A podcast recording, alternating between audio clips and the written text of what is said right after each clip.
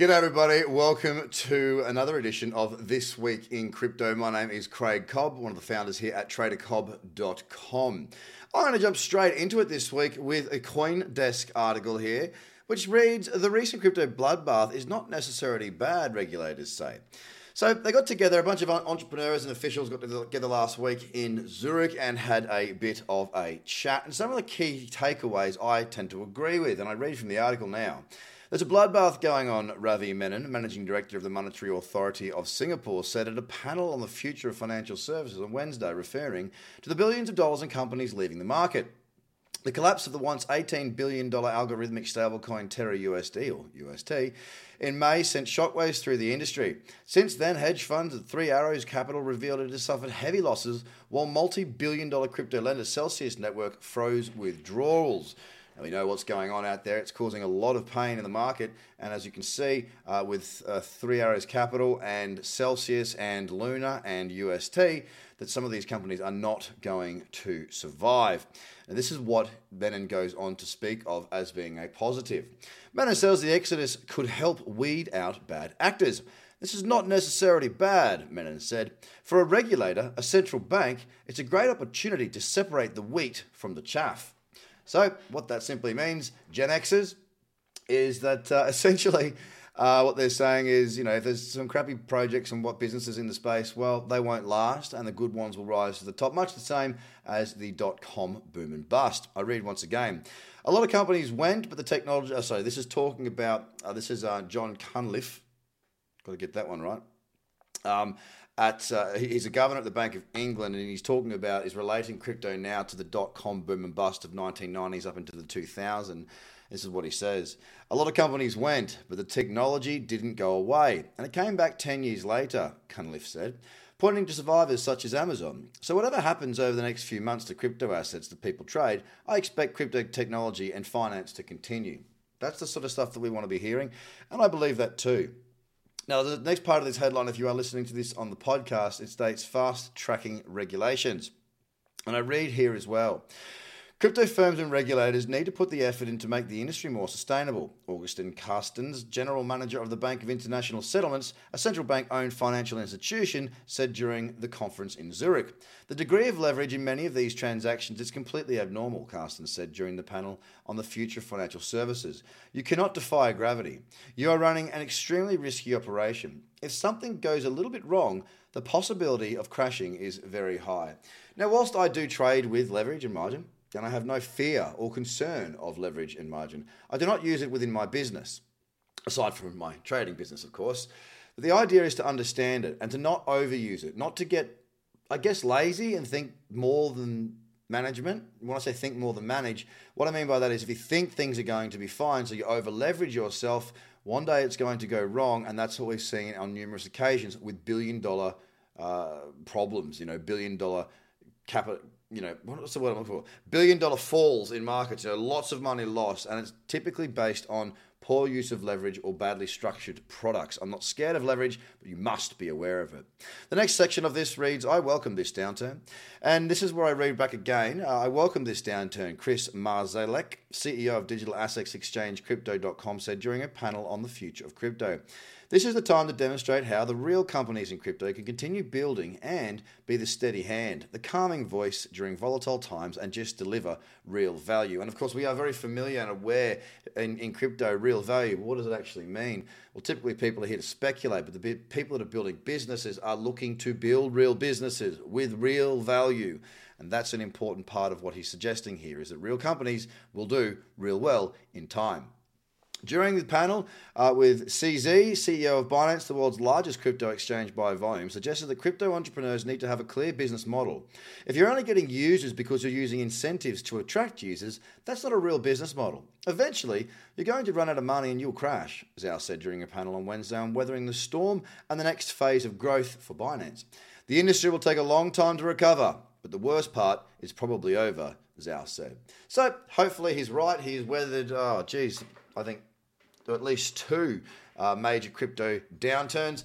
And CZ would be well placed to uh, understand what the measures that need to be taken need to be taken to weather this storm. Don't why I can't get my words out properly today. Sorry. On to CNBC now. Bitcoin billionaire Sam Bankman Fried bails out in battle crypto firms BlockFi and Voyager. FTX Bradman Bankman Fried's crypto exchange agreed to provide crypto lender BlockFi with a $250 million revolving credit facility. Alameda, Bankman Fried's quantitative trading firm, committed $500 million in financing to Voyager Digital, a crypto brokerage. Now, as I go down through this article, we see Sam with a haircut and a suit. Good for him.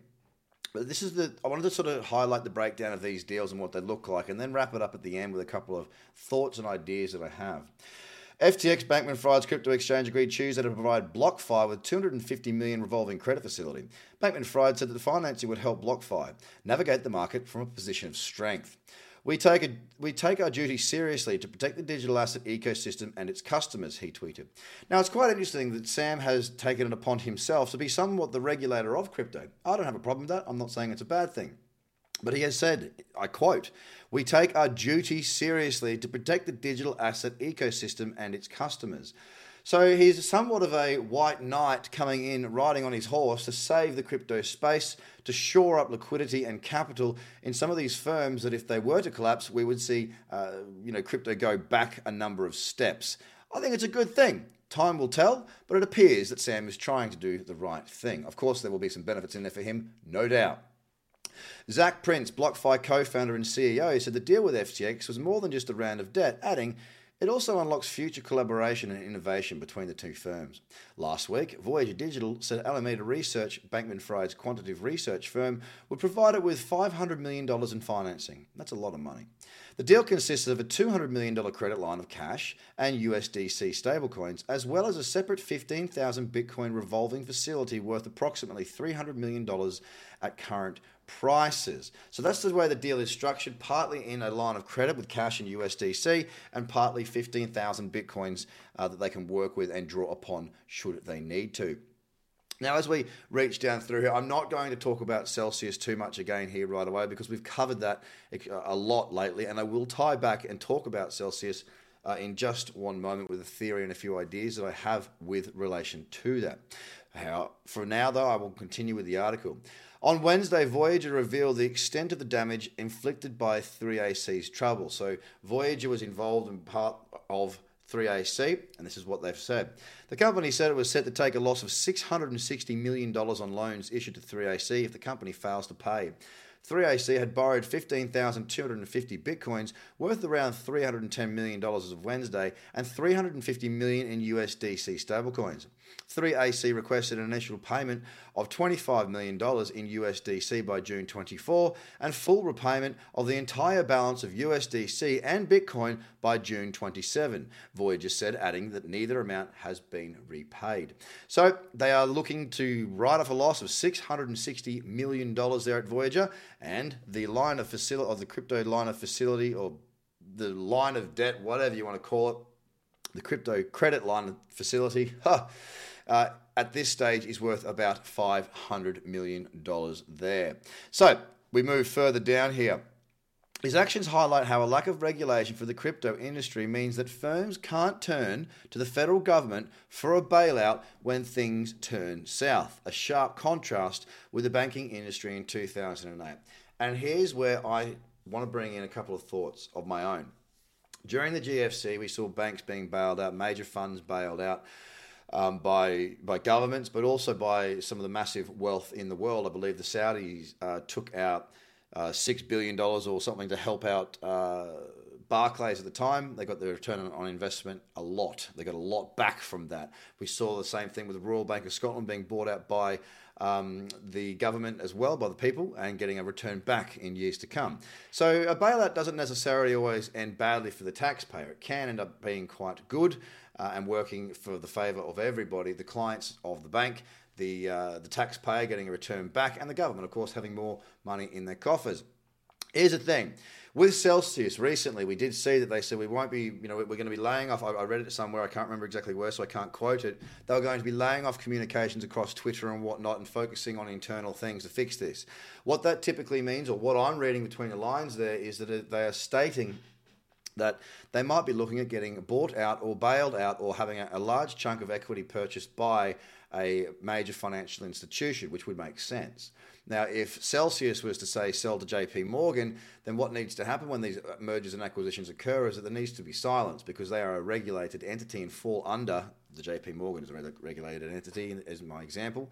They fall under some very strict guidelines, whereas crypto companies don't. They can talk about whatever they want, and it's not declared to be you know so watched or insider trading, so to speak. Insider trading does happen. We covered it last week, but it seems to me like Celsius having gone quiet might be in talks with a larger company to help bail them out.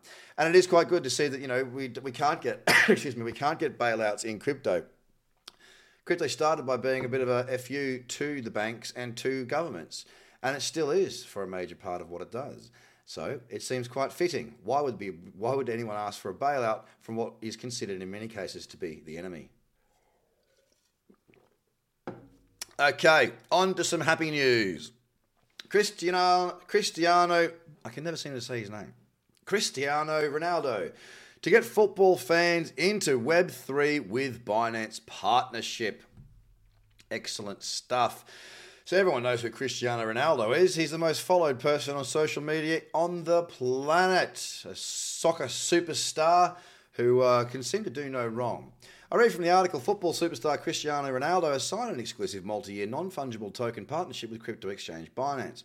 The collaboration aims to introduce soccer fans to the Web3 ecosystem through global NFT campaigns. CZ, the CEO and founder of Binance, praised Ronaldo's accomplishments in soccer and mentioned that the athlete has transcended sport to become an icon in multiple industries. Zhao also said that he has amassed one of the world's most dedicated fan bases through his, through his authenticity, talent, and charity work. Now, here's the thing that means that Ronaldo is going to be putting a lot of stuff out there. I would suggest to his fans, to the people. These are everyday people like you and me. We did. We covered an article last week that said that sports fans were, I think, forty percent more likely to hold crypto, buy crypto, um, or be involved in crypto. And here we have now that link being you know, well and truly solidified there with Binance in, in accepting or working through a partnership with the most marketable um, sports star on the planet who has the most followers of any sports fan on sorry any sports person on the planet. So taking that putting them together looks pretty bloody good for binance at this stage and hopefully they do well with this and it brings more participants to our market to help slow the slide because we have been in a bit of a decline of late.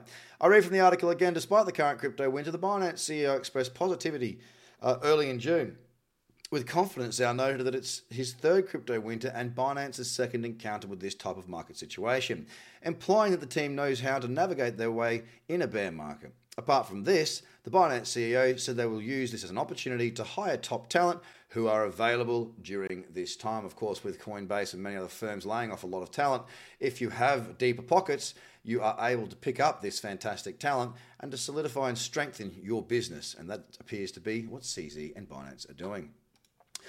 To finish up with Australia news, news.com.au. The headline reads Big decision on crypto tax rules in Australia. The Australian government has made a major announcement on cryptocurrencies after a big decision on the treatment of Bitcoin overseas. Now, I'm not quite sure what that actually means, but I'll read. The Australian government has confirmed cryptocurrencies will continue to be excluded from foreign currency tax arrangements following a major announcement overseas. So it sounds as though maybe if you're bringing your Bitcoin from overseas or if it's held overseas, you won't be taxed on it, something like that. The government will move to legislate the current tax arrangements, meaning crypto assets will not be regarded as foreign currency for tax purposes in Australia. Capital gains tax will continue to apply to crypto assets held as investments. That's fair. The legislated uh, sorry, the legislated changes will be backdated to July 1st last year, which means it's going to be important in this financial year that ends tomorrow. This gives certainty and clarity at a time of volatility for cryptocurrencies, Mr. Chalmers and Mr. Jones said. The government will continue to take a pragmatic and timely approach to its role in the rapidly evolving digital currency landscape. And that was the major points there. The rest of it is just sort of market related chit chat. So make sure you do your taxes, as we always say. Make sure you do the right thing and make sure you don't get the knock on the door to get audited. And if you are audited, well, have everything lined up and ready to rock and roll, and you won't have any problems. So across the board, we've seen Bitcoin holding its ground around that $20,000 mark. If we do see another cataclysmic event or a big company start to decline, I do believe we've got further downside available. For the time being, I'm maintaining patience. I'm not buying lots of cryptocurrency now. I am trading with trends and following my rules. And if you'd like to know what those rules are, please click the description below where you can get your free trading course, Become a Trader. You can also jump in there and get 10% off your trading fees with FTX and Binance. You have a great day, stay safe, get outside if you're feeling down, and I'll speak to you again next week.